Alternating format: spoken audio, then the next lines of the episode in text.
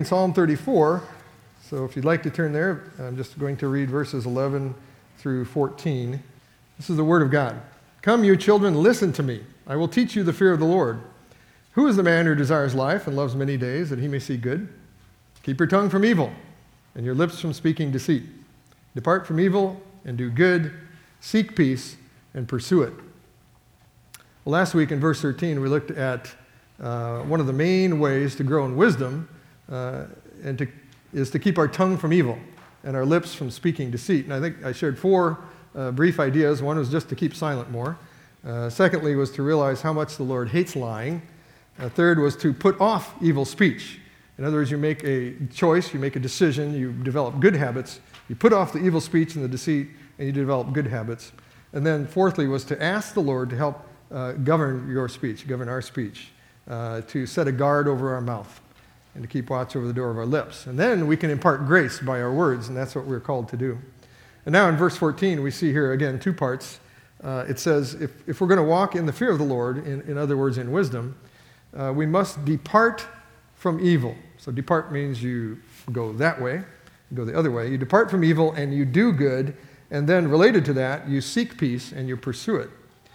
Um, Rodney mentioned in his prayer of adoration this morning that our God never wavers in doing good and he hates evil. So, first, in departing from evil, it's wise to remember a verse in Proverbs. Um, there are many verses in Proverbs, and it's all a book of wisdom. But uh, Proverbs 16, verse 6 says, And by the fear of the Lord, one departs from evil. By the fear of the Lord, one departs from evil. Uh, they don't, you know, you will depart from evil as you grow in fearing the Lord. And in, and in doing good, it's wise to remember uh, Micah 6 8. Most of you know this. He has shown you, O man, what is good, and what does the Lord require of you, but to do justly, to love mercy, mercy, and to walk humbly with your God. So the Lord has shown us, brothers and sisters, what is good and what is required of us to do. We're to do justice, we're to love mercy, and to walk, we're supposed to walk humbly with our God. And George Grant wrote a book called uh, The Micah Mandate.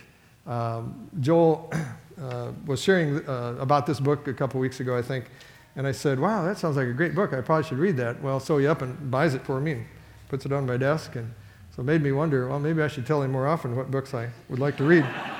but no, I w- I won't do that, Joel. Uh, but it's a good book, and I started reading this, and it, it related to what uh, is we're looking at this morning. And the uh, subtitle of that book is Balancing the Christian Life. So, Balancing the Christian Life. This is a quote it says, By nature, we cry out for justice for ourselves, but Micah challenges us to act justly toward others. In other words, to do justly, to do justice. We beg for mercy to avoid the consequences of our own sin, but we are to be merciful to others. Indeed, we're to love mercy. We easily become proud of being God's children when we ought to walk in humility before Him and at peace with others. And uh, Grant subtitled his book, like I mentioned, Balancing the Christian Life, because uh, throughout the book, I haven't finished it, but throughout the book, it looks like he balances uh, devotion and action, uh, being and doing, word and deed, faith and works. Um, so we, we have to be applying the word, we have to be doing the word. And we are to take action in departing from evil and to take action in doing good. We're to leave evil behind. We're to say no to sin and now we're supposed to do good. And last week, Phil shared from Romans 12, a uh, verse that uh, has great meaning in his life do not be overcome by evil, but overcome evil with good. If we are not practicing what is good, uh, we will have a very hard time, I believe, in overcoming evil and not being overcome by evil. And then, uh, secondly, in verse 14, we also see that we're supposed to seek peace. In fact, we're not, we're not only supposed to seek it, we're supposed to pursue it. And uh, here again, we must be intentional in seeking peace.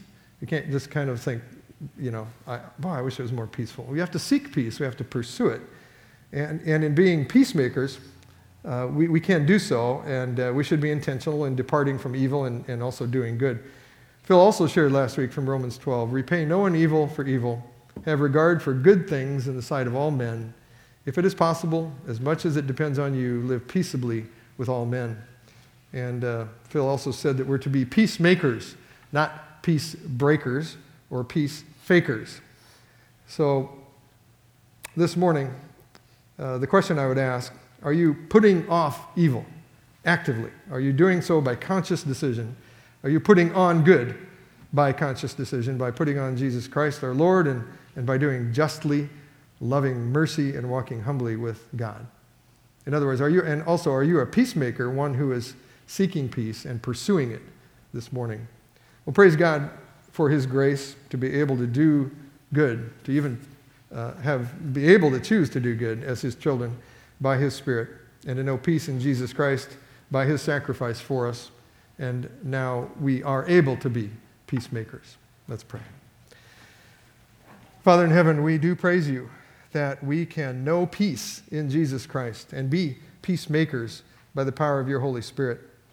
Lord, forgive us for not more intentionally departing from evil or pursuing peace. We rejoice that because we have been justified by faith in Christ, we can have peace with you. We desire to act with justice, to love mercy, and to walk humbly with you. And we praise you for the means of grace to do so. We partake of this communion with you by faith in the name of Jesus our Lord. Amen.